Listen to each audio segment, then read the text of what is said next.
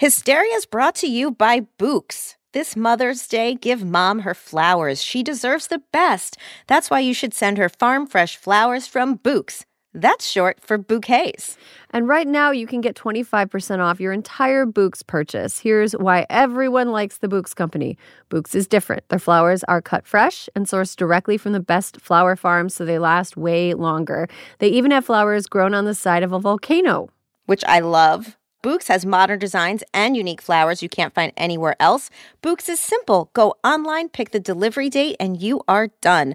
Mother's Day is May 12th. Don't miss the chance to thank your mom. Order your Bouqs now. And with 20% off, you can send some to mom, wife, aunt, and even grandma. Erin, I love my Bouqs. I love a flower that lasts forever, and my Bouqs arrangements really do last a full solid week. Mm-hmm. Yeah, I have. Uh, I have some sitting on my kitchen table right now, mm-hmm. and they've been there for several days. And usually, when I buy them at like the grocery store, they're sort of like starting to crap Fade. out pretty quickly. Yep not with Bouqs. They stick around, they look beautiful. I like how they kind of slowly open up and become even more beautiful as they sit on your, you know, wherever Absolutely, because they're that fresh. So go to Bouqs.com and use promo code Hysteria for 25% off. That's B O U Q S.com, promo code Hysteria. Bouqs, promo code Hysteria.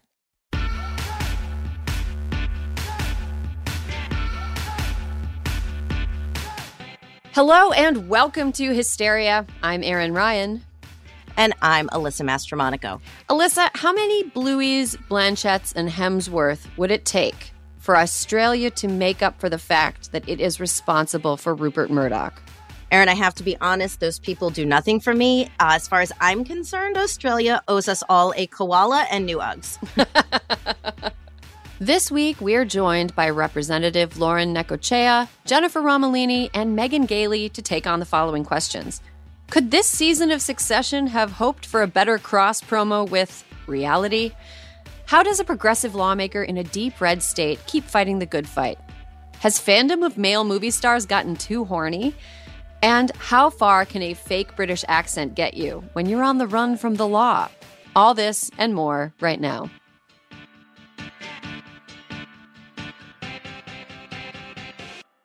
All right, Alyssa, time for the news, aka exit interviews with hideous men. HT, it's been a week. Yeah, HT David Foster Wallace. Um, okay, so the head of NBC Universal was ousted on Sunday, which I was pretty sure was going to be the top media headline of the week until Monday when it was announced that Tucker Carlson would no longer be hosting his primetime show on Fox News and and that Don Lemon's 17 year reign of terror at CNN had also come to an end.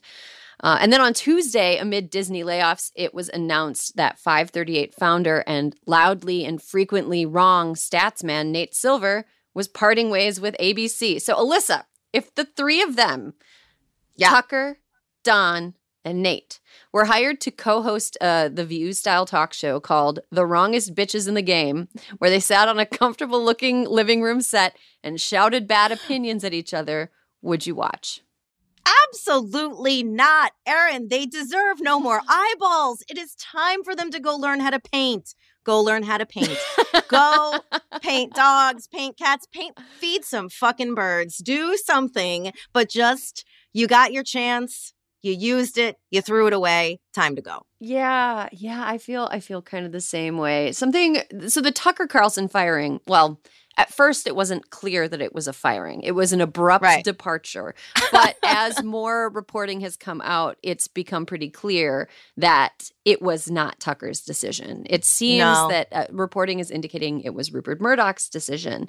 Um, so you know he he seems to have gotten fired I am super intrigued about the story behind all this. There's a lot yes. of there's a lot of rumors floating around. What's your favorite rumor about Tucker? Oh, okay.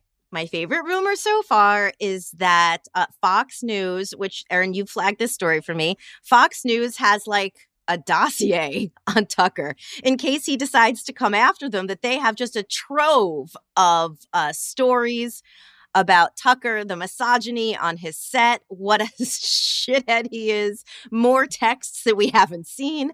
I mean, Erin, it is it is delicious in so many ways. A man who terrorized America and brought Fox News to the top of cable is now going to take Fox News down. Right. Yeah, I was um I wrote a piece about Tucker leaving for the Daily Beast that was kind of like dancing on his grave. Um yes. But, you know, something that that uh I think Forbes pointed out was that with Tucker's exit from Fox News, there's like a fo- there's a Tucker shaped hole in the Fox Yes. News lineup and that is 700 million dollars worth Mm. of market share somehow. Yeah. Um, I'm not sure where they arrived at that figure. It seems pretty big, but you know, it also is big is 787 million dollars, which is what Fox News just settled uh, its Dominion lawsuit for last week. So Fox News's uh, Fox Corporation's st- uh, uh, stock has just been tanking over the last few days um, over you know the loss of Tucker Carlson, one of their marquee personalities. Um, this settlement and the fact that there are more lawsuits coming down the pike Yeah. related to dis and misinformation in the wake of the 2020 election. Um, is this delicious or what? Oh, it's delicious. It's delicious. This is the arc of the moral universe bending towards justice right now, Erin. This is he literally has terrorized so many people and gone after so many people at any chance. Um that you know, also, why should we fucking feel sorry for him? He's so fucking rich. I don't feel sorry. Like, for, he is well, I mean, maybe so not. So rich. No, no, maybe not for long. But but to me, it's like you know, don't let the door hit you where the good Lord split you. Yeah, I mean, I was I- I didn't watch this on purpose. It was pointed out to me. Um, but Bill O'Reilly, who again I would never Oh, I watched this too. Yeah, yeah. I watched this too. He he kind of has he more than most people outside of Fox would have insight into what could possibly be going on. And he indicated that there's he believes for one reason or another that there is information about Tucker that has yet to come out or a role that mm. Tucker is about to play in a lawsuit that hasn't become publicly available knowledge yet that is such a liability for Fox that they had to get rid of. It was like if he would have stayed, it would have cost them more than just Right. getting rid of him, which I think is really intriguing. I think there's a lawsuit by Smartmatic coming up. Yep. Um, what what what did you want to add, Alyssa? No, Smartmatic. No, I was just going to say that the interesting thing about all of this that I read in one of the business magazines was that Tucker for Fox, it'll be interesting to see what him leaving actually does do to Fox because they were saying that because his audience is so old and white, that from an advertising perspective, it's he himself was not his audience is not that big a draw for advertisers, but it's that they they can't tell and they won't know for a while if he was actually what was driving cable subscriptions to watch Fox cable, you know, Mhm. uh, cable subs, and that it'll, it'll be interesting to see if actually him leaving does hurt Fox that much. I Hmm. don't know. We'll see. That'll- we'll see. that'll be You know what happens when I start reading the the business rags. Yeah, we get bored. Everybody gets bored. That's that's bore that's boring journalism until it's not. Until it's it's exciting. not. Um so Don Lemon leaving CNN, I think that we cannot emphasize enough the fact that this person was not a pleasant person to work with for many mostly female colleagues. Yep. Um uh, we found out right literally hours after it was announced that Tucker and Fox were parting ways that um Lemon had been informed that he was being cut by CNN by his agent. Agent. He wrote Yikes. he wrote in a screenshot that he posted to Twitter, after 17 years at CNN, I would have thought that someone in management would have had the decency to tell me directly. At no time was I ever given any indication that I would not be able to continue to do the work that I've loved at the network. It is clear that there are some larger issues at play. With that said, I want to thank my colleagues and the many teams I have worked with for an incredible run. You know who I want to talk to? Who? I want to talk to Soledad O'Brien, who just I, I, I want to talk to Kaitlan Collins. I also want to talk to um to uh yeah any one of his like female colleagues or people who have worked Right? with him. Wasn't his first beef with Nancy Grace? Yes, he did. Oh my god, I want to talk to Nancy Grace. We want to talk to Nancy Grace. Nancy. So apparently, when she has been asked about him, she has demurred. She has had no comment. Yes. She's yes. demurred in that there was a piece that ran, I want to say a month and a half ago. I mean, what is time? It could have been a month ago, it could have been four Whatever. It could be yesterday. A, a long piece on Don Lemon's uh, general, I, and when I say reign of terror, I was like halfway joking, but truly for some people that he was working with, he was deeply, deeply unpleasant, and he kept getting chances from management at CNN, which must have Yep. been very frustrating. Um, I, I, you know, Nancy Grace, a person close to Nancy Grace, was quoted in the piece, but Nancy Grace herself declined to comment. But Soledad, DGAF, she was just like, uh, yeah, fuck that guy. I mean, she didn't say fuck that guy, but that was the gist of what she said. this i mean look over the years i have actually randomly watched a lot of don lemon and i was uh, an active watcher uh, am an active watcher of the morning show like look back in the day when don lemon did his nighttime show and he signed on once and said this is cnn tonight i'm don lemon the president of the united states is racist and a lot of us already knew that i appreciated that someone was saying it out loud Mhm. but like watching the morning show, I was like, at first, I'm like, they should just not have him on in the morning. I don't think he can handle being a morning person because he would just go bonkers. But at the same time, CNN is like refusing to admit that they've known this shit for a long time. And they're pointing to a bunch of recent ep- interviews that he did, being like, oh, this was the straw that broke the camel's back when he was interviewing some, uh, the one of the guys who's running in the GOP primary who was explaining to Don Lemon the black experience and I was like, "Yo, you just baited Don Lemon. This is going to go south so fast." Mhm. And it did. But like don't give me a break. That's not I watched that interview and I was like, "Are they trying to get Don Lemon to implode so they can fire him?" And then like a week later he was fired. Erin, Mhm. what if I was a witch? What if I was a witch I when mean, I was watching we that? pretty much established that you are. I um, mean, Like the I'm a morning TV witch. you're a morning TV. You got all the you got the cats for it. You got the I got the cats and the fleeces. um, you know, I, I think that that's a good point because a lot of stuff that Don Lemon said on air is stuff that, like, I'm like, yeah, that's right. That's a Yeah. correct. That's a correct statement. Seems right. You can't just run around like. r- remember, like the pe- in the piece about him being just like a, a wild guy to work with. Um, he, Yeah. he like set up an anonymous email account to th- and like left anonymous. He had a notes- burner phone. yeah, like threatening coworkers because he was upset about them getting assignments that he wanted, and he just was- Yes. he was really look look. You can you can have extremely correct opinions, but if you're a pain in the ass to work with or you're scary to work with, like get out. No one needs you. Extremely good opinions don't negate extremely bad behavior. yeah, I mean, ask Andrew Cuomo, who only had middlingly good opinions sometimes. Chris Cuomo, Chris Cuomo, that's true. both of them, That's- both of them. Although I will say, you know, when I was doing a lot of CNN, HLN stuff like Mhm. four years ago now, um, Chris Cuomo was always very, very nice, although a bit of a himbo. And Don Lemon was always kind to me, but not other people that I knew. Um, so Mhm, like, you know, mhm. I, I I just like have memories of Chris Cuomo like sauntering into hair and makeup, like he was a po- politician being like, "Hey everybody, good night, good night everybody," and people were like, "Okay, that's fine, you can come and say." Like, you know, Anderson Cooper would be in there getting his makeup done and just kind of like roll his eyes very like subtly because he uh, preferred silence. Anyway, um, okay, uh, the Nate Silver thing, I feel like a less a little less grave dancy about. Um, no, it's like you know what? You had a good run.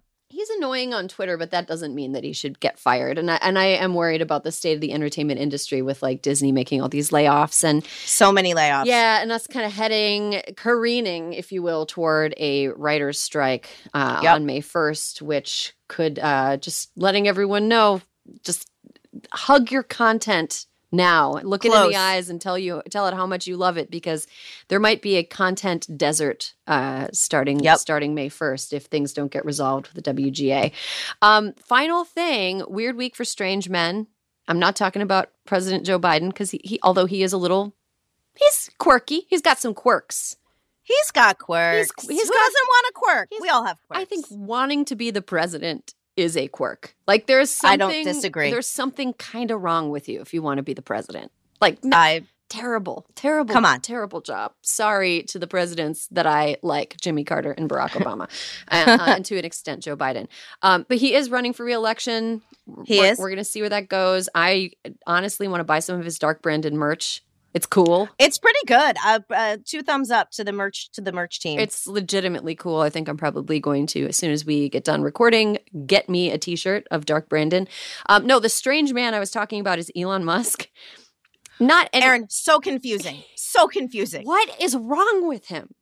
He like he. I think like Don Lemon has no impulse control. Yeah. Uh. Well. Also weird. Yeah. So, like, did he get hit on the head a lot? Like, his is there like a frontal lobe issue? Like, what? How do you say his child's name if you refer to the child?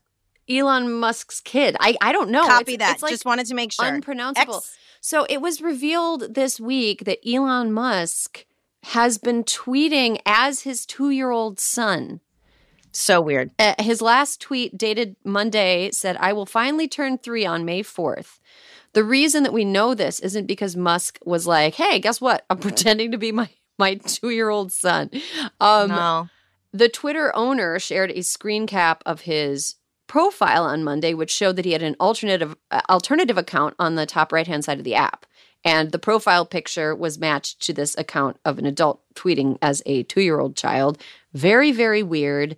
Um, also, the SpaceX launch didn't go great. People were saying No. People were saying it's like a miracle that oh, it's so wonderful that it flew as far as it did. But yeah, like there was debris that shot out in all Everywhere. directions. Yeah, I mean, Erin, it was nothing but a succession-y week. It's like the Roys are going down, the spaceship is blowing up. Could they have hoped for a better set of real life events to serve as cross promotion? Literally the season? greatest, the greatest cross promotion trick stunt of all time. Oh my god, I I had an i- a horrible idea when I was like cooking yesterday, which is like, what if the writers of Succession tried to end the series with the same spirit that the writers of Game of Thrones ended the series, like the worst possible way? I think it would end with like Tom and Shiv getting in a car accident, and then like, and, and my husband Josh pointed out like, and then there would be like no comment and no time for us to handle it, and then there would be like. Logan Roy would come back from the dead and be like, "I was Yes. just faking," you know. It would just kidding. Yeah. I was kidding. Yeah. You fucking pedest, you nosy pedestrians. Yeah, I'm so- back. consider that uh, prompt food for thought for the rest of the day. What is the bad ending of Succession? Because you know that the writers aren't going to take us there. Okay, uh, that's all the time we have for news. We're going to take a quick break, and when we come back, we are going to talk to a Democrat in a red state who has been doing really important work when it comes to abortion access, especially in light of the Supreme Court's recent decision to keep an abortion pill on the market. So stick around. We'll be right back.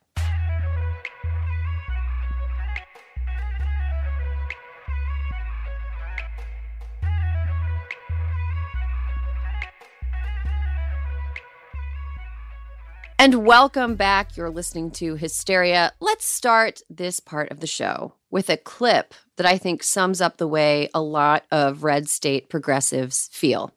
family is everything. And so that's why I'm so torn today. Um, because my parents have done so much for me. I need to be here. I need to be here for them as they age, um, when they age. I don't think they'd admit that they're aging yet. Um, but I also want to be close to my children as they grow up and become adults. And I want to be there if, God willing, I get to have grandkids someday. And um, I think my mom would say that she paid it forward, all that she and my dad did for us, and I want to do that for my grandkids. But I can't encourage my two daughters to settle in Idaho with the laws we have on the books. Um, I would be terrified to have my daughters try to carry a pregnancy here. Uh, this is not a safe place to be pregnant. I think this statute is tearing families apart and is pushing our OB-GYNs out of state, and this bill does nothing to change that.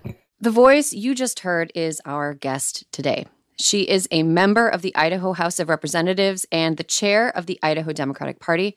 Welcome to Hysteria, Representative Lauren Necochea. Thank you so much for having me. So, Representative, you went viral earlier this month after taking the House floor and talking about the impact anti abortion laws have had on you and your family. For listeners who may not be familiar, tell us what prompted you to speak. What is your message to the legislature and, by extension, to the people of Idaho? I don't think our legislators understand or are willing to acknowledge the impact of the laws they've put on the books. And I, you know, they sometimes it feels like their brains leave their bodies when an abortion bill comes up. All critical thinking stops, and they all get in lockstep, and they all vote the same way.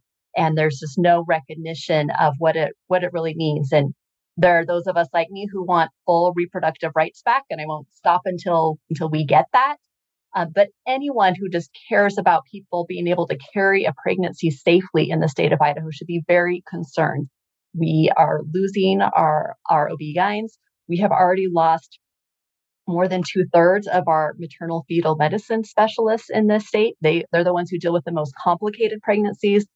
Uh, so as we criminalize doctors, uh, it threatens all healthcare and the safety um, of, of every Idahoan. Mm-hmm. So I'm sure when you took the floor that day, you weren't like, I'm going to go viral. Um, what impact has your speech had on people, and have you heard uh, from constituents about it? Um, yeah, just heard, and you know, I've been talking about abortion for a long time in the state. For some reason, it's something they always have to talk about, and as one of my colleagues says, because you can't fundraise off of last year's abortion bill. So I've four legislative sessions under my belt. We've always been debating abortion, even when we had the protections of Roe v. Wade. And over the years, a number of people have reached out and just told me their deeply personal stories that only reinforce the need for government to get out of the exam room. Um, but, you know, most recently, my husband came home from work and someone had approached him and said, Oh, is your wife that, that legislator? We're having the same conversations in my family. You know, I have a daughter who's a young 20 something and it doesn't feel safe uh, for her to be here. On Friday, the Supreme Court voted to keep the abortion pill mifepristone available on a national level. What do you make of this decision? Do you think mifepristone is here to stay? I certainly hope so. It's so well needed. And we still have access problems in Idaho because our abortion laws are so extreme. I just heard from a hospital leader a few days ago that a woman was experiencing a miscarriage. She needed uh, she needed medication uh, to to complete that, and it was prescribed. She, that she got over the hurdle of the doctor prescribing it, but then a pharmacy wouldn't fill that prescription because they were worried about legal action against the pharmacy. So the access problems continue. Um, the idea that a safe drug would be taken off the shelf by a far right activist judge is terrifying. So I think we can breathe a sigh, somewhat a sigh of relief um, with the Supreme Court's decision. But in Idaho, we're still facing risks and delays in care and potentially denied care uh, that's absolutely necessary. Mm-hmm. So, the conservative legal strategy for the last several decades, especially when it comes to abortion, has been to kind of throw spaghetti at the wall and see what sticks, basically trying to pass all kinds of extremist, unconstitutional laws and see what the courts like won't strike down. So, in that spirit, as somebody working in a deep red state that is fertile ground for more spaghetti style legislation, what are you seeing as the next front in the battle over reproductive justice? Yeah, well, it's surprising to see just how much of that really bad spaghetti is sticking. I just feel we have bad, bad spaghetti all over us in Idaho. You know, what we still have the bounty law on the books that was designed as a workaround around Roe v. Wade. You can be a rapist family member and sue for for these bounties if the victim has an abortion. Uh, it was the Republicans said this was a clever workaround. They didn't repeal it, and that's the thing about the bad spaghetti. They never repeal it, it never comes back off. So we still have bounties that rapist family members can sue for these cash cash awards. Uh, the, the other new piece of spaghetti they flung out at the wall this year um, was trying to uh, create create a very clever travel ban um, that doesn't read like a travel ban, but they've criminalized uh, transport, transporting a minor within the state of Idaho for the purpose of getting a lawful abortion out of state. And so we'll see. We're waiting for that legal challenge to to get filed, and we'll see how that plays out. But you can imagine a 17 year old uh, raped by a family member who might not be able to get that parental permission. Maybe the father is the perpetrator, might not be able to get that uh, that parent to take them across the state to get uh, out of state to get a lawful abortion. So they're trying everything they can and every maneuver to kind of build a wall around our state and prevent people from from accessing the abortion care they desperately need. Um, so, kind of expanding the spaghetti to continue this metaphor to include other ways that rights are being attacked. How else are Idaho conservatives attacking the rights of everybody who isn't a white cis male or a fetus?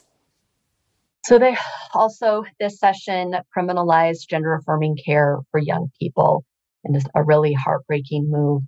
And this is uh, this is another way that people are going to have to leave the state to get their care, and then they might not want to come back. And then we're going to have pediatricians who say, "This is not how I want to operate. I don't want to serve patients in a state where a patient comes to me and I can't lawfully provide the care they need, care that's proven to reduce anxiety, depression, and suicidality in our kids, care that's been a lifeline for families where they, you know, saw their their kiddo, you know, struggle and then saw them return to being healthy and thriving with gender affirming care.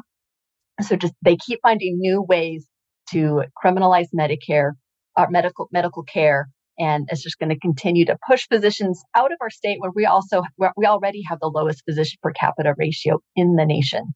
You mentioned in the speech that we all just listened to a little bit of that you will encourage your daughters to leave the state as they get older because Idaho is no longer a safe place to be pregnant.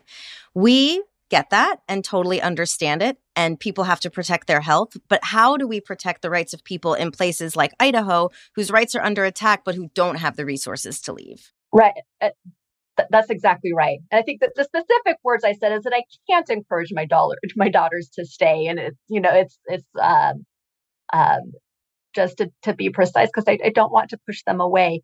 And I think what you said underscores why I'm here and why I keep fighting because I can't, we can't I can't just roll over and let the, these extremist policies uh, stay, stand without challenge because they they're, they're impacting even the people who don't vote or can't vote or um, or don't realize what's what's really going on until it until it hits them personally.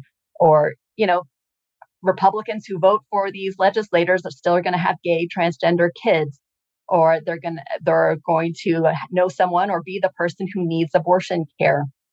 And so it's it's just we ha- it's it and for me, I think it mostly comes down to kids. I was an advocate for kids um, in, a, in, a, in, the nonprofit sector before I came into the legislature, and the kids aren't voting for these um, awful politicians passing these awful policies, and those kids still need protection. And so that's why I'm staying here uh, for for the time being, and also, as I said, to take to be there for my parents who did so much for me. Um, but it's a terrible, terrible position that these politicians are are putting Idahoans in. So, how can listeners from places outside of Idaho help lend support to people like you, minority voices in deep red states? Yeah.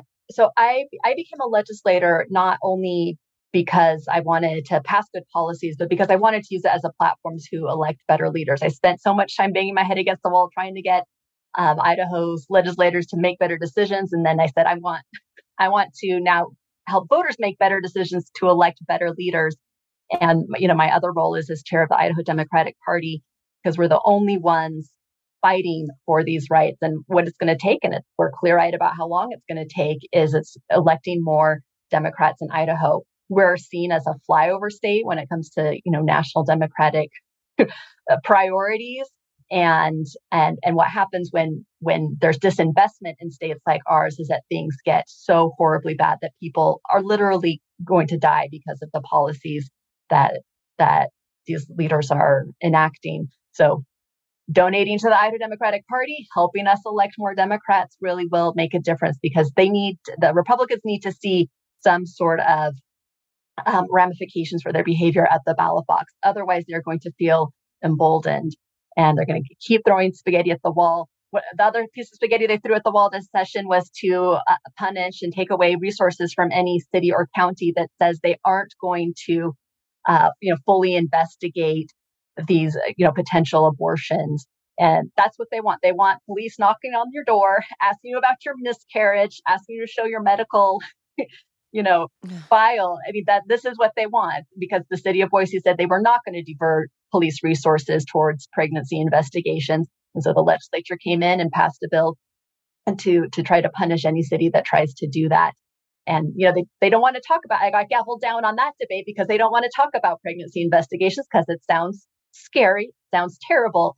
Um, but that's exactly the reality that they want. And they are answer only to the hard line, no abortion whatsoever activists and are, and have stopped listening to reason and what their constituents actually want.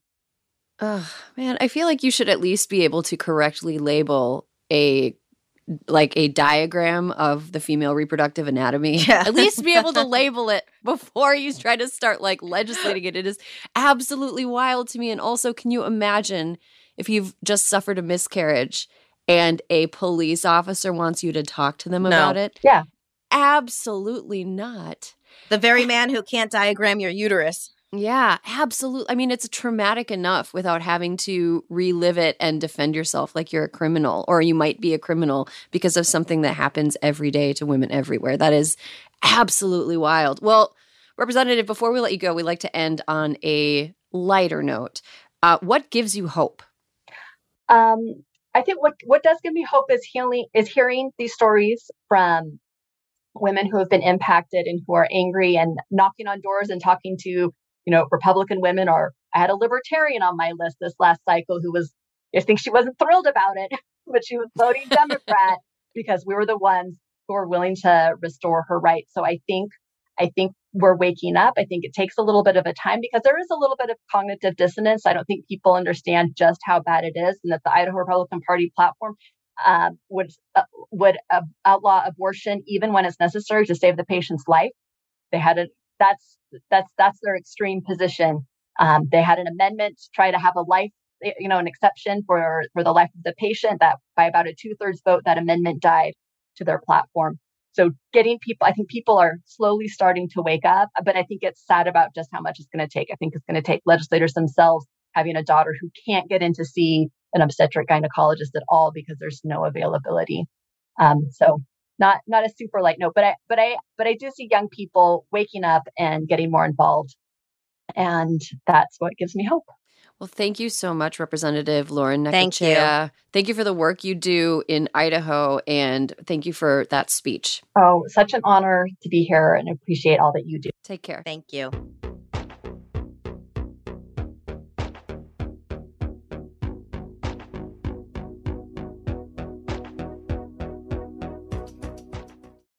This episode is brought to you by IQ Bar. Power up your life with superior brain and body nutrition products from IQ Bar. Their plant protein bars are the perfect low carb breakfast. Their IQ Mix zero sugar hydration drinks replenish electrolytes, and their IQ Joe mushroom coffees will keep you focused all day long. Start each day right with IQ Bar's brain and body boosting bars, hydration mixes, and mushroom coffees. Their ultimate sampler pack includes all three. IQ Bar empowers doers with superior brain and body nutrition. All their products are entirely free from gluten, dairy, soy, GMOs, and artificial sweeteners. And today, Hysteria listeners get an exclusive offer of 20% off plus free shipping. Just text Hysteria to 64000. One thing I love about IQ Bar is, first of all, right now it's really dry where I am. Oh, okay. It is hard for me to stay hydrated. I, I just like I, I'll just be going through my day and I'll be like, why am I so like Parched. I'm parched. I'm in a bad mood. I feel like I'm going to pass out. And it's, ah, you got to drink some water. You got to stay hydrated. I really like their IQ Mix Zero Sugar hydration drinks because it allows me to rehydrate myself at a time when I feel like the atmosphere is trying to take all my moisture away. Well, and sometimes you need more than just water. Sometimes you need more more than just water. I also love IQ bars because I love a portable breakfast. I love a grab and go breakfast, no dishes. love something I can walk around holding and eating. I like something I can eat in my car without endangering the lives of me and every other motorist on the road. A breakfast burrito, not not the safest thing to eat behind the wheel. IQ bar, go ahead and do it. Good for you. Great ingredients. Helps you stay focused and alert throughout the day. And um, yeah, and you don't have to dirty any dishes. Refuel smarter with IQ Bar's Ultimate Sampler Pack. That's seven IQ bars, four IQ Mix sticks, and four IQ Joe sticks. And now our special podcast listeners get 20% off all IQ Bar products plus get free shipping. To get your 20% off, just text Hysteria to 64000. Get your discount, text Hysteria to 64000. That's H Y S T E R I A to 64000. Message and data rates may apply. See terms for details. This episode of Hysteria is brought to you by Vuori. Need the perfect Mother's or Father's Day gift? Check out Vuori Performance Apparel. Drawing inspo from the coastal California lifestyle, Vuori's products inspire others to live vibrant, active lives. I love that they're calling this the coastal California lifestyle. I will embrace that instead of what I thought it was, which was the I only want to wear comfortable clothes lifestyle. Yeah. I have I refuse to be uncomfortable if I want to be productive. I refuse to be uncomfortable, but sometimes I have to look like I belong in a respectable place lifestyle, which is like Yeah. Vuori is perfect for it because they the clothes look fantastic. They fit great. They are so comfortable. I lie down in mine all the time. Especially, Erin, the women's performance joggers. They have a slim but relaxed fit and are designed with dream knit stretch fabric. I love my joggers. I've slept in mine. I've slept in them. Really? You don't get hot? No. They're very like on a, it's like Oh. a couch nap. You know, you have like a Oh, yeah. you've got like maybe a half an hour in the afternoon. You're like, ooh, I've got a like small break. I'm very tired. I'm gonna just like lay down for 20 minutes. Yeah. Perfect. Perfect for couch Okay. napping. Joggers. I love the leggings. I can work out in them. I can do my errands in them. I can wear them with a proper top to a business meeting. It is not a problem. Oh my gosh. Yeah, you probably could. Just put Yeah, a, a totally. blazer and like denim shirt, denim, denim- shirt, oh, blazer, yeah. leggings. So easy. 100%. And of course, the men's core shorts. They have a classic athletic fit, falling just above the knee, while the Sunday performance joggers are made from recycled performance stretch fabric. I got my dad some men's core shorts. He wears them to mow the lawn. it's perfect. He is like I think my my dad is one of those people that just like beats the crap out of his clothes. He'll wear them until they're they look like a security blanket that a 30 year old Yep. still has, where it's just like a ball of string, and you're like. Um, Our dads are the same. yeah, yeah. But um, my dad has had his for like a couple years now, and I think I, I saw him wearing them the other week when I met up with um, family on a on a short weekend trip, and they still looked great. It was like, Dad, your clothes still look new. So fancy. Vuori is offering Hysteria listeners 20% off your first purchase. Get some of the most comfy and versatile clothing on the planet at vuori.com slash hysteria. That's V-U-O-R-I dot com slash hysteria. You'll also enjoy free shipping on any U.S. orders over $75 and free returns. Go to vuori.com slash hysteria and discover the versatility of Vuori clothing.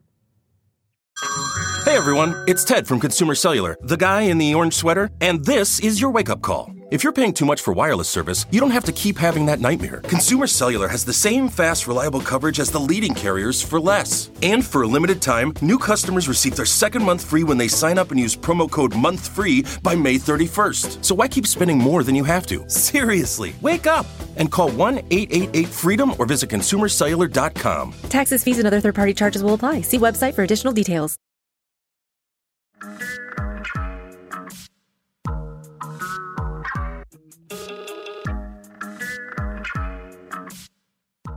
And welcome back.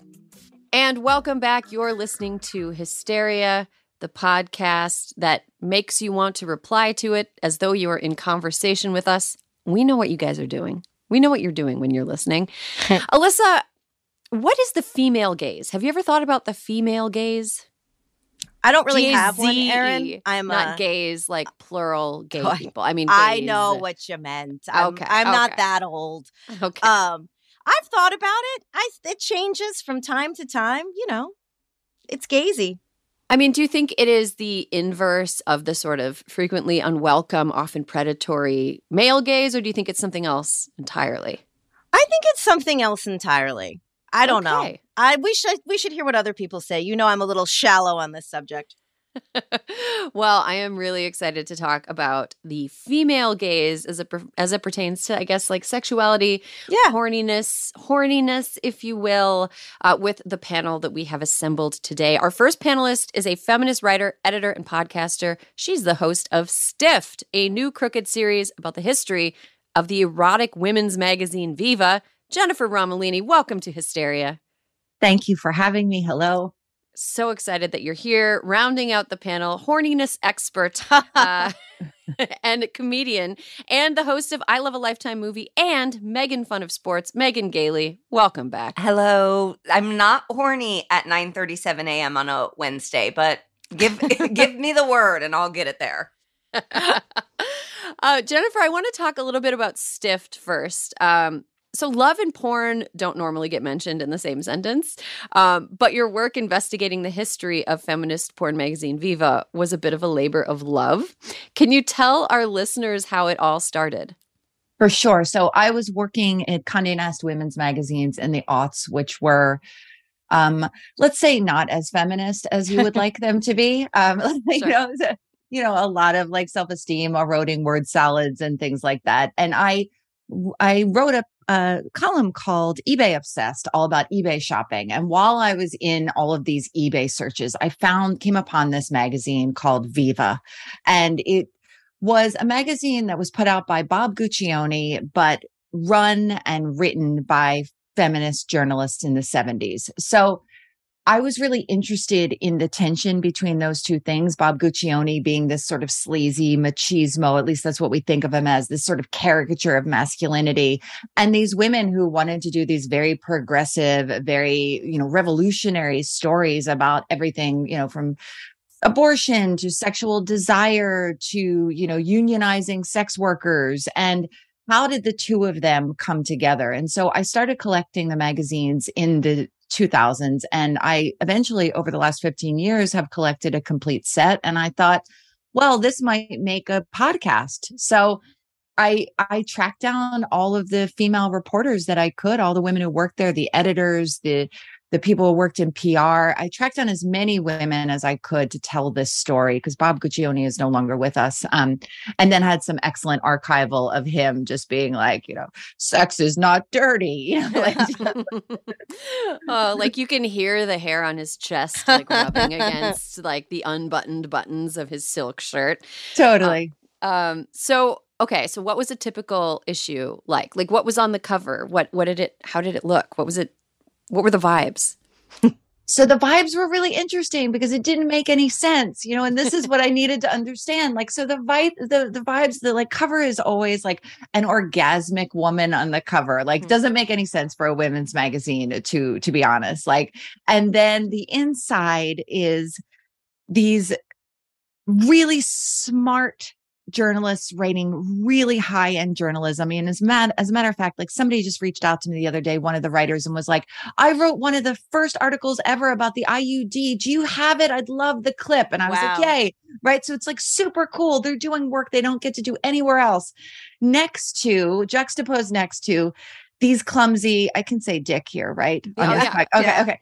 Just clumsy flaccid, bouncing dicks. Like the what men think women like talk about the female gaze this is like the male gaze guessing at the female gaze and it is fucking hilarious it is like it's like dicks at a rodeo you know dicks next to a stereo a handstand dick like it's it's amazing and a glitter dick like it's nothing you would ever be like, oh, erotic. Never.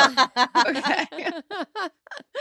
Was that meant to be like ironic? Like no. Oh, no, it was they only hired male photographers and the mm. men that they just had they were like, Well, I tried to think of what a lesbian would want. And I'm like, No, what are you talking about? Like oh my goodness. Well, given given that colorful description. Megan, would you have subscribed to Viva or perhaps purchased one out of curiosity uh, from an airport newsstand? I think I would have subscribed and and honestly been like, listen, I get it for the articles, um, which is the argument for Playboy. But I'm like, I I gotta read this early piece about IUDs. I'm wondering mm-hmm. if it was Viva because of like Viva Las Vegas, like even the even the naming. I'm sure you get into that. Well, yeah, I mean, Viva, uh, Bob Guccione was like a very proud Italian American. Like he loved his Italian American heritage, and Viva means life in Italian, and so that's gotcha. why it is that, you know. But it, you know, look, it was also this. It, I love an ambitious failure. Like there's nothing I love more than that. And you could see that there was like so much creativity and effort and love put into this magazine. And I just really wanted to resurrect this work because I knew that it had been forgotten. And I knew that anytime anyone had told this story, it was only centering the penis. It was only about these schlongs. And I wanted to center the women. And I felt like that was an important thing to do. Mm-hmm. Yeah, I, f- I find the fact that Viva was such a spectacular failure, and it was spectacular, but it was a failure. Um, I find the fact that it was a failure kind of a little bit of a indicative of the way that an attempt to kind of capture the lightning in, in a of a, the female gaze in a bottle has always gone.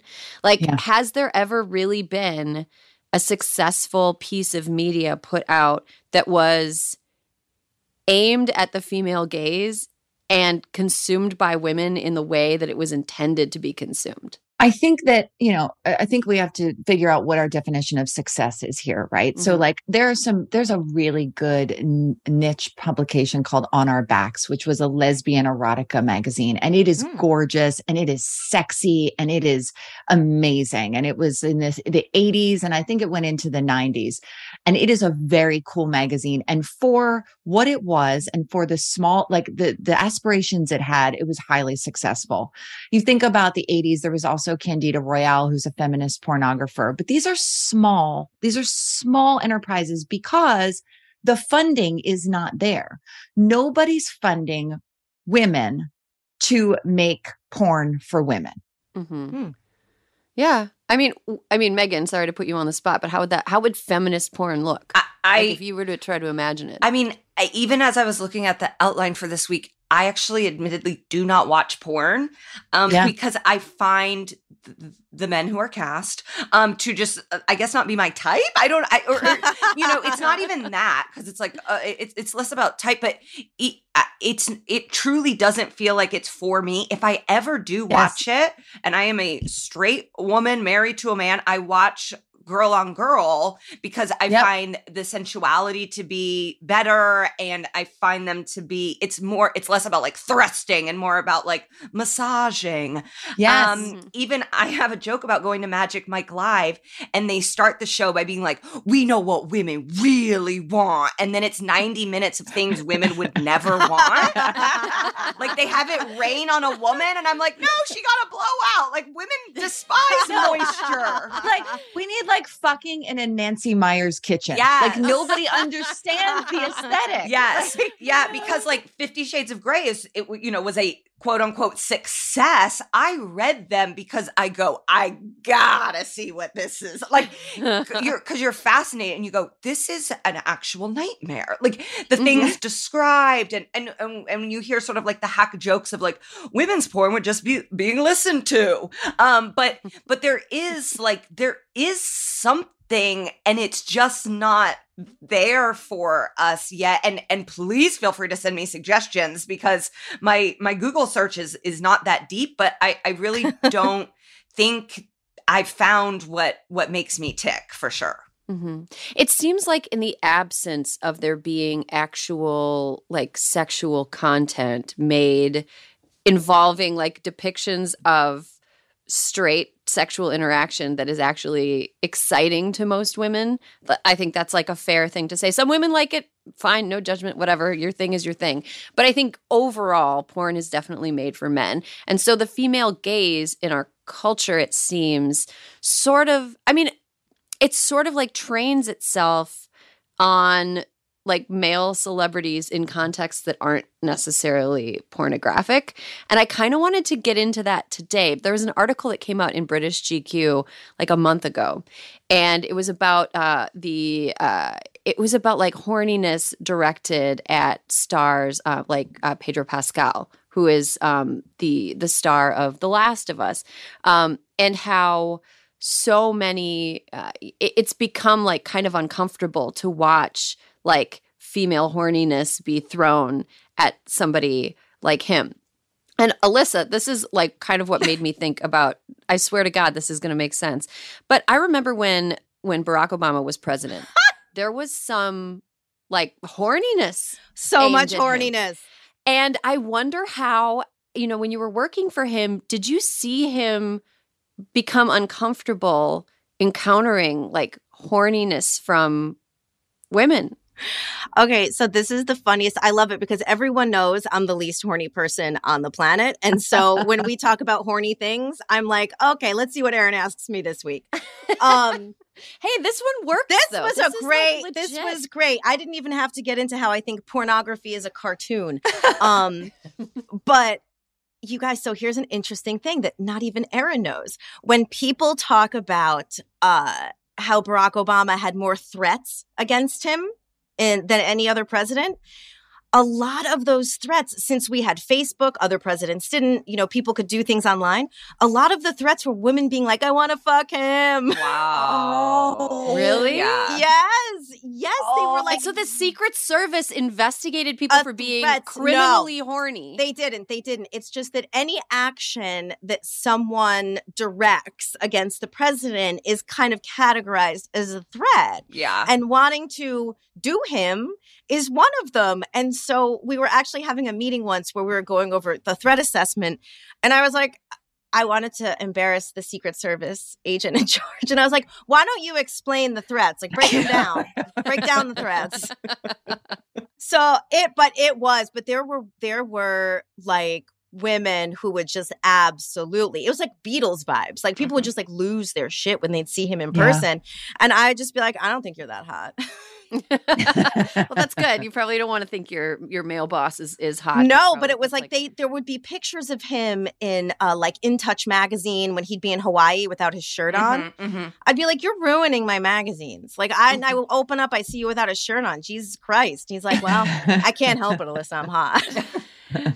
Um, so like I mean that, that that's true. Like it is sometimes unwelcome, just like the male gaze is sometimes unwelcome. Megan, I wonder like have you witnessed a sort of like over the top aggressive sexuality aimed at like male celebrities who aren't maybe necessarily setting out to be like sexy? Yeah, I do think it happens in sports a lot, and that's really my wheelhouse. Uh, there's a quarterback named Jimmy Garoppolo, and he's just classically a hunk.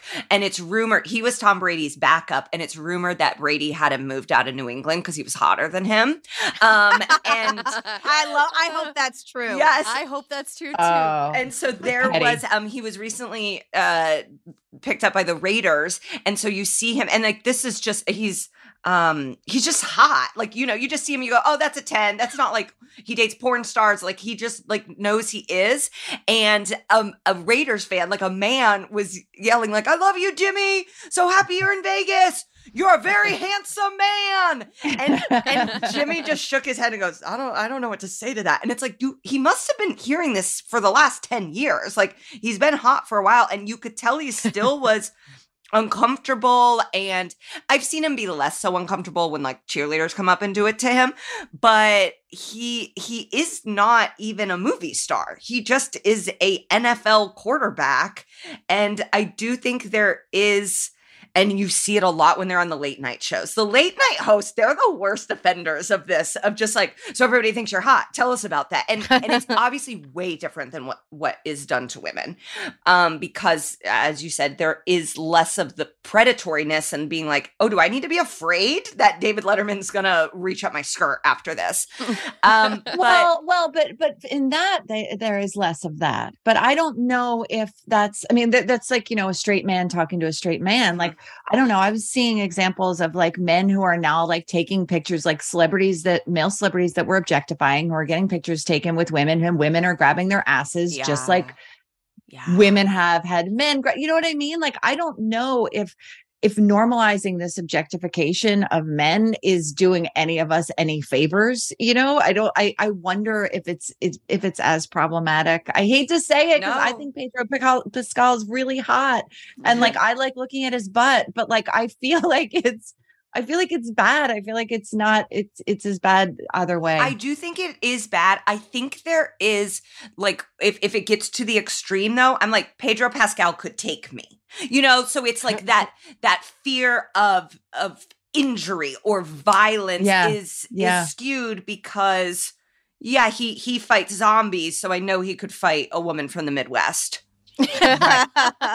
right Well, I mean, it has in in some celebrities' cases um become something that has uh, male celebrities. It's become something that has um made their lives very difficult. Like I think specifically of D'Angelo, the singer, um, Mhm. when Oh, he yeah. came out with how you know Oh, how does yeah. it feel? He was like extremes. Everybody remembers that video. Yeah. It was formative for every straight woman Right. born between the age, the years 1970 and 1995. Mhm. Uh, it was like he was just he's a very good looking guy, but um, he left music not long after one of his albums and he didn't come back for a really long time and he gained a ton of weight. And he did this interview like years later before his his follow-up album came out. And he talked about how aggressive the fans were with him and how they just like didn't respect him as a human. And i think sometimes that maybe we're fed this idea that yes like yeah you know d'angelo could probably you know beat me in an arm wrestling match or whatever. But he couldn't beat like a hundred women surrounding him all of them trying to to grab at him Yeah, jennifer you're true. you're nodding i'd i'd love to hear more from you I I just I I just feel like it's it's violating, right? And it's demeaning. And it doesn't matter if it's a man or a woman. It's demeaning to only be considered for your looks, you know, especially and I think that we have this thing of like, well, you know, men, oh ha ha, like it's laughable if they complain about it. They're not allowed to complain about it. And that is that, that's that, that just seems not fair to me or right. It's like we know what it's like to be under that gaze, how violating it feels, how you feel so like unsafe. I imagine it feels that way for men, whether there's a physical threat for them or not. Mhm. And I feel like accepting it for them and not for us is not going to make a better world for any of us. hmm Alyssa, you're you're nodding. I I think that one thing that all of us, as like uh, you know, women who've spent time around straight guys, have witnessed is like a man actually experiencing that sort of objectification. So, Alyssa, you saw your old your old former boss, President Barack Obama, experience it. Have you seen like that sort of happen to male friends, and has it disturbed them when they have been like objectified or uh, or treated sort of the way that men treat women? I mean, look, seeing as my closest friends are Jon Favreau and Dan Pfeiffer, no, I have Yeah. never seen anyone try to attack them for being too hot.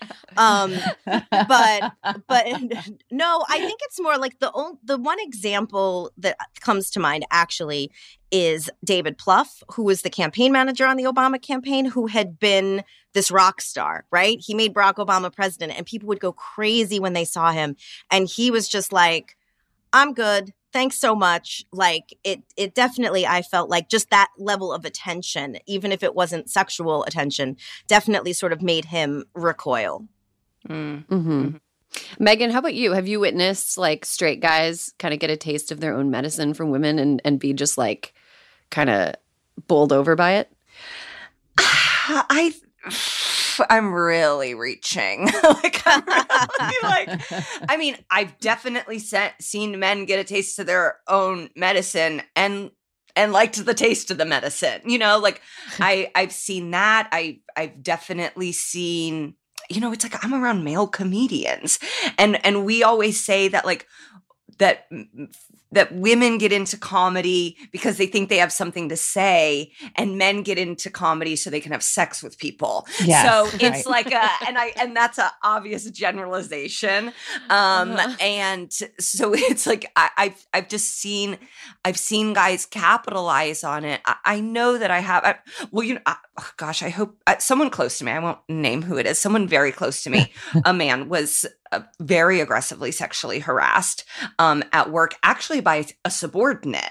Um, and so, it, and and he was so uncomfortable by it, and and not just because he was married and and their boss, but truly did not feel like there was anything he could do because he felt ashamed and embarrassed to even report that this was happening. And it wasn't even a need to report. At like in his words a whole office of people was hearing and seeing and, and really laughing about it of like right. oh she's making jokes like oh like even though he didn't want to reciprocate it it was like ah that's that's got to make you feel good and it actually did not make him feel feel good at all so pour one out for that homie Mhm.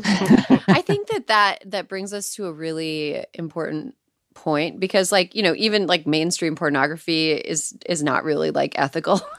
Um No. it, it like in its current iteration i mean there are people who have really tried to to make it ethically but overall it's it's not very ethical. Um jennifer how what would viva look like if it were relaunched as like a media brand today? It probably wouldn't be a, a like paper magazine but how would it look and like what would the like content be what would the photos be if it was going to be like a success I mean, look, I think that, you know, I don't know how old everybody is here, but I think, you know, we're all of a certain age. I think that the way generations after us, Gen Z, are thinking about sexuality and and gender identity and all of that is just so much more expansive. What I hope is that Vivo would kind of get out of a binary, honestly. I think that what we're talking about is sort of the messiness in some ways of of this gender binary.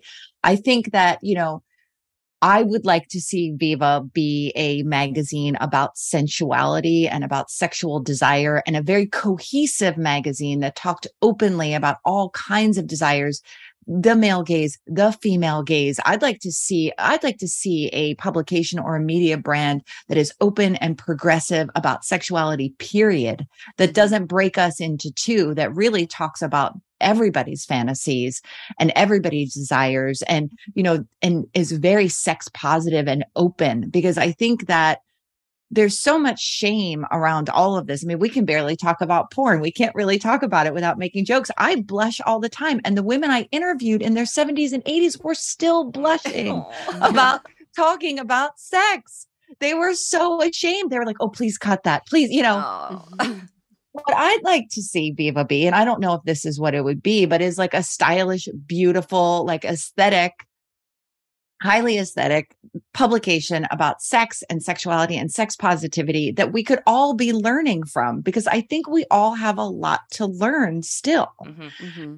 That that's what that's what I would hope for it. I have no idea what it would be because also kind of media is broken, let's be honest. yeah nobody, nobody knows what they're doing uh, at all alyssa what would it take for you to want to buy a magazine that purported to be a feminist take on sensuality? Like what kind of content would I have need to be honest. appeal to somebody like you I think we'll throw in a couple recipes. Right. One. Uh, two, I was, you know, Jen, I have been listening to the podcast, and I have to say, as I listen, I'm like, I think I would have bought Viva. And I am not a horny person, but it is very, it's very interesting to me the concept of like mixing and matching whatever they were trying to do back then in a way that is almost like, I feel like the way that Viva is described is also like like you were saying like the glitter dicks. It's cartoonish. You don't really Yes. feel like it feels arm's length, I guess, in a way to me. So Erin, I'm telling you, I would have bought 1970 something Viva. okay um megan what sort of content would it- it take for you to be interested in like a like a reboot of a viva type magazine Well, you are asking someone who was in the November 2022 issue of Hustler this year. Yes. Um, Yes. yes, where I was interviewed and featured for talking openly about having an abortion. And they spotlighted four female comedians who spoke about having abortions. And when I was reached out to, I was like, oh, what do I have to spread? Like, I truly was like, why is Hustler contacting me? um but i yeah i i think it and that's obviously less sensual of a topic but but articles that pertain to us uh, yes some recipes some some some bras that are sexy and also comfortable. Like if there could be some tips in there i i tend to be probably yeah on the charlotte end of like when when they told her to look at her vagina she was like what? Like i didn't watch my birth. Like i do like a little mystery down there. So if there was a way to to open my eyes to even my my own vagina i would find that revolutionary because here at 37 I, i've yet to find that well, there you have it. Anybody listening who is resourced enough to relaunch a magazine brand in the year of our Lord 2023, just treat it like an expensive pet. You know, Just it's not going to make you any money, but it's going to, you know, people will be amused. People will ask about it at the park. It'll keep Um, you okay. company. Yeah, exactly. Okay, so we're going to take a quick break. When we come back, Sanity Corner slash I Feel Petty.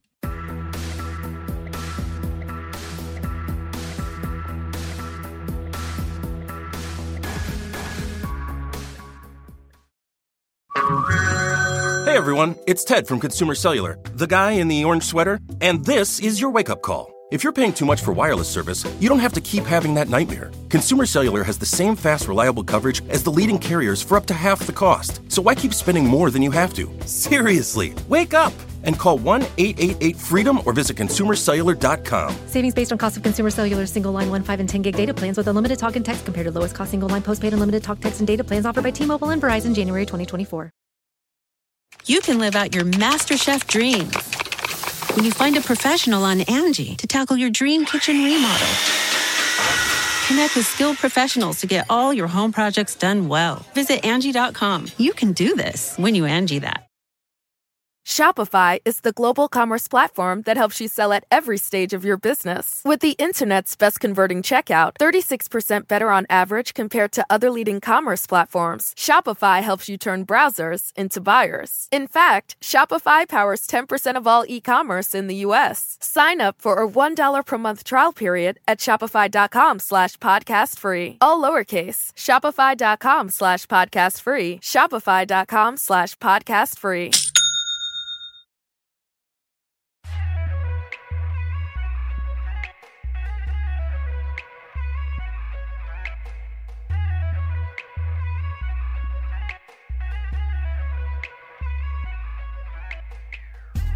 Time to get to Sanity Corner slash I Feel Petty, aka Sandy Petty. Jennifer, do you want to lead us off? Yes, I do. Um, I feel so petty about this. I, I love this story so much. It is a terrible and also delightful and wonderful story. So there's this 35 year old American fugitive called Nicholas Rossi, who the terrible part of this is that he was accused of sexual assault in the United States and a bunch of other crimes. There were like many crimes like identity theft, whatever. He faked his own death. And then he moved to Scotland and Dateline tracked him down and there's an interview this weekend about him, and he is now pretending to be a British professor. He also is pretending to have a number of disabilities named Arthur Knight. And it is the most Mike Myers shit you've ever seen in your life. Okay. He's wearing an oxygen mask, he has a disguise. He is I, I just need everybody to just watch this entire thing. He we're trying to extradite him, you know, and bring him back to the US. And in the middle of this interview, he's just appalled and outraged that they would suggest that he is actually Nic- Nicholas Rossi when they've identified his tattoos. He's exactly the same man, but he's like, "Oh, you don't understand how hard it is for me. It is um, it is amazing, and his British accent is even worse No. than that. So anyway, Oh yes, God. Nicholas Rossi, like worst man, best man. uh, Oh my the week. god. Yes. Like practically I can picture like a fake mustache. Yes, Like one yes. of those little like Totally. oh, like yes, what he's wearing a bow tie. Yes, exactly, exactly. This may be controversial. I think Dateline does great work. I mean, they caught a lot of predators and they they have put some husbands behind jail. Like there were a lot of unsolved cruise murders that I'm like, Dateline, they got on those. That's right. That's right. Yeah, Dateline. I long live Dateline. Yep. You know, for for all of its its like somewhat flirting with trashy reputation. lo- uh, I God bless it. Um. Okay, so I got something I'm feeling petty about. So, parents who are listening uh, are familiar with a person named Ms. Rachel. Ms. Rachel, for people who don't know who she is, is an angel sent down from heaven to just sing songs to little kids. She does these YouTube videos where, that are like straight to camera. She sings songs, she plays games, and I know that like you know screens are bad for kids or whatever, but we're living in reality. And Miss you know Rachel's good. Miss Rachel is Miss good Rachel's for kids. good. Miss Rachel's good. She teaches them to sing songs. She she taught Juniper the wheels on the bus. Yes. She's like Juniper like does the little, you know, thing. Anyway, Miss Rachel has this group of people that also help her sing songs and and teach songs to the littles. And one of them is and Juniper's favorite is named Jules. And Jules is a non-binary singer performer and they sing like the brush your teeth song and they're so like enthusiastic and they've got such a good voice. But in recent weeks and months, Jules has been subject to online harassment simply for existing and being a part of Ms. Rachel's wonderful YouTube channel for kids.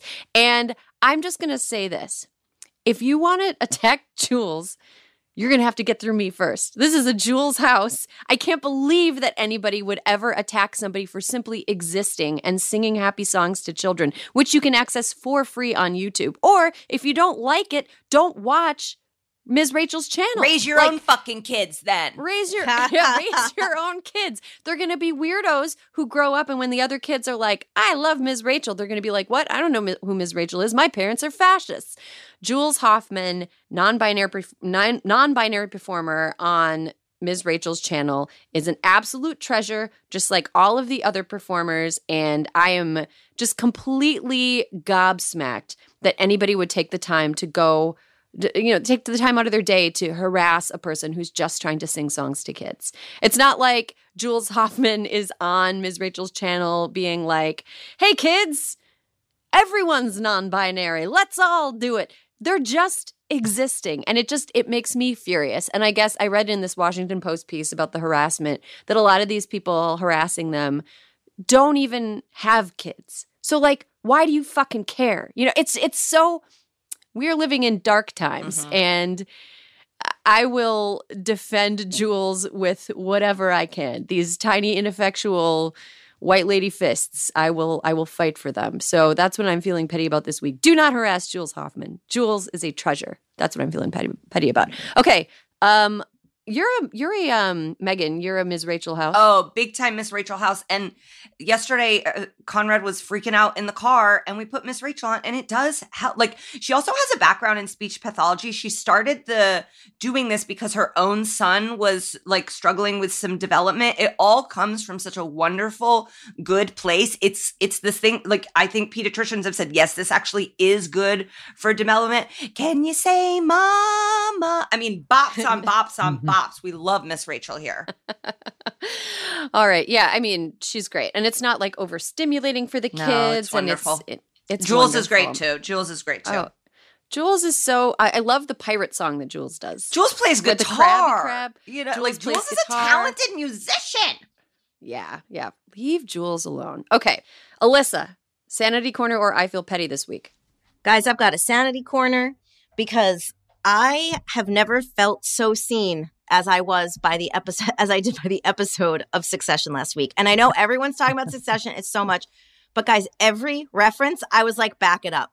They have turned Frank, they have turned Frank. Wait, what's the other guy's name? Frank and Frank and The Skinny Neck Man. Frank and Carl. Carl, They have turned Frank and Carl into Waldorf and Statler, talking about feeling like Peking ducks hanging from a window in Chinatown. The, the conversation between Tom and Shiv, the earlobes. The chewy earlobes Oof. that are like barnacle meat. I'm like, I can't keep it. When Matsson is atop a mountain asking Roman and Kendall if this is like Hanna Barbera like business school that they went to.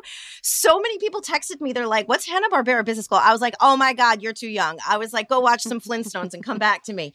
It was perfect. It was perfect. I was giddy when I was done watching it. I'm like, I have to rewatch it because I'm sure I missed so much. Like, did I don't did think Shiv so. Coke while pregnant? I don't think she was drinking the drink. I don't. They didn't show it. Yeah. They didn't show Yeah. it. No, she but took I- a couple like, of not sips of the drink. sip, yeah. Took a couple But I'm sips. just saying, Mhm. They're dancing all over the place and it is incredible. I love when they go Mhm, on mhm. location. Give me more Norway all the time. And also, having worked at Vice for my share of years, Matsson is the most iconic composite of a tech bro I have ever seen. Yes. It is. Oh, he's like got his I'm man of the earth, Fjällräven, whatever, but he won't, wi- but he has like the most expensive mattress in the world. It is perfect. And when he's just like, yeah, it's cool, but I don't know, maybe it's shit. It's like, I'm like, oh my God. This is and the, The blood, blood. and finding the blood, the, the blood bricks bricks. Oh of Oh my and blood to the comms director. Poor Ebba. I was literally in heaven watching that episode. It was the pinnacle of straight entertainment. I was utterly entertained. It was wonderful. It was fucking I'm, wonderful. I'm also going to say that, Yeah. that there's like That's our Oh, porn that is right there. porn. That is Um, my, you know what? That's my, that's what I am horny for. Okay. I am horny for succession. I love that Matt, uh, all of them. I'm like, oh my God. Even my husband's like, I'll let you watch Succession. I'll be back later. um, you guys, we cracked the code. Now we know what makes me horny.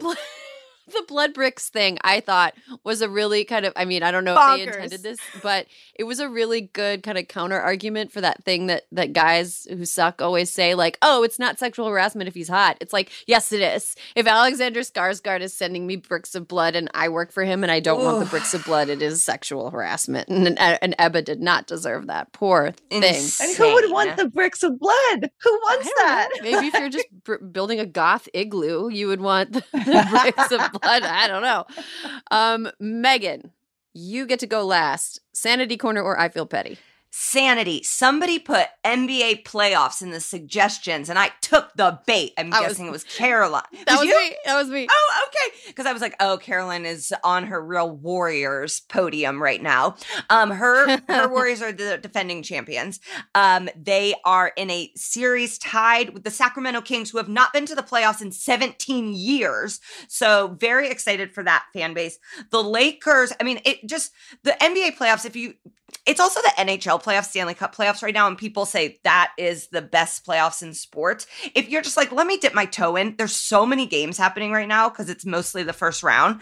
There's a guy whose name is Dillon the Villain Brooks, and he's got wild hair, and I can't figure out if he has acne scars. Uh, um, there's just a lot of really fun things happening. Jimmy Butler, who is I do think a strong feminist scored 56 points the other night. Giannis, my my hero, is injured but playing and on the verge of being eliminated.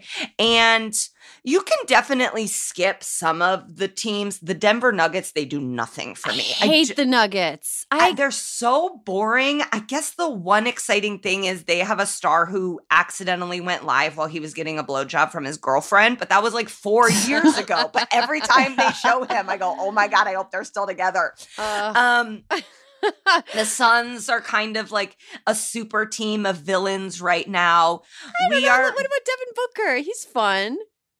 um I am not a Devin Booker fan. There's so much Kardashians around him. Oh yeah. that I tend to go, I don't know. I do like Chris Paul. I think Chris Paul is like, you know, fine. I and, and Kevin Durant, I love Kevin Durant's mom and she sits courtside and and she's an icon. uh this is a Lakers house and and this is a Bucks house. So the Knicks are, if you are in New York, you have seen the streets have been packed. Knicks fans are acting like they are winning the championship every single night. It is so funny. and I think they may be able to execute James Dolan. Like it's re- like they are going to overcome the most evil owner left in sports um, now that Dan Snyder is out. So, yeah, NBA playoffs. It's truly fun. Get, turn it at the fourth quarter. I'm not even saying you got to just tap in, tap out. I, I hate to go there. A lot of hunks, um, a lot of hunks, a lot of a lot of bodies, a lot of cool tattoos, lots of kids, such cute kids. We getting we're getting kids at press. We're getting kids after the game. We're getting kids on TikTok seeing their daddies play. So it's a good it's a good time. Oh, I got to pour one out for the Timberwolves, who did get one win off against the Nuggets, even though they were an eighth Yeah. seed. No, they're a mess. They're a mess. I this is a big Anthony Edwards house. We love him. Cat Cat lost seven family members in COVID, so he's like just a a hero for for life for what he's been through. They got to get it together, Erin. You need to like send them a cameo uh, because they are they they just they're it's a bunch of like sort of children running running the show there. But I do love them. They gave up too much for Rudy Gobert, and now they're kind of suffering those consequences, though. But yes, the NBA playoffs are fun. They're like fun. You don't even have to follow basketball during the regular season, although the payoff is more if you do. You can just tune in for the playoffs. It's so, so fun. Megan, I'm glad you picked that one. That was bait and you took it. I took it. And we all benefited as a result. All right, that's all the time we have for this week's episode of Hysteria. Alyssa, thank you for being my ride or die. Per usual, thank you, Jennifer Romolini, for stopping by and talking about Stiffed and the female gaze. Megan Gailey, thank you for being one of Hysteria's MVPs. Thank you to Idaho Representative Lauren Necochea for fighting the good fight even when it feels hard to impossible. Listeners, you're amazing. We love you. Thank you so much. And there will be more hysteria for you next week.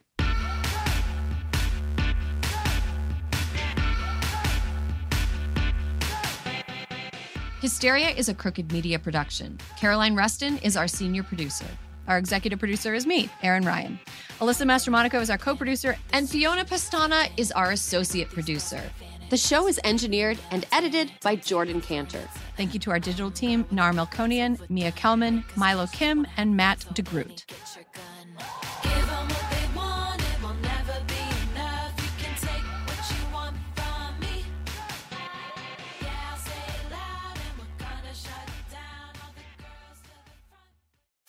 you can host the best backyard barbecue.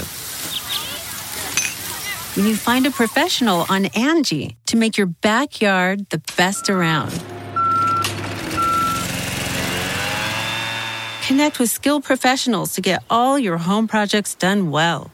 Inside to outside, repairs to renovations. Get started on the Angie app or visit Angie.com today. You can do this when you Angie that.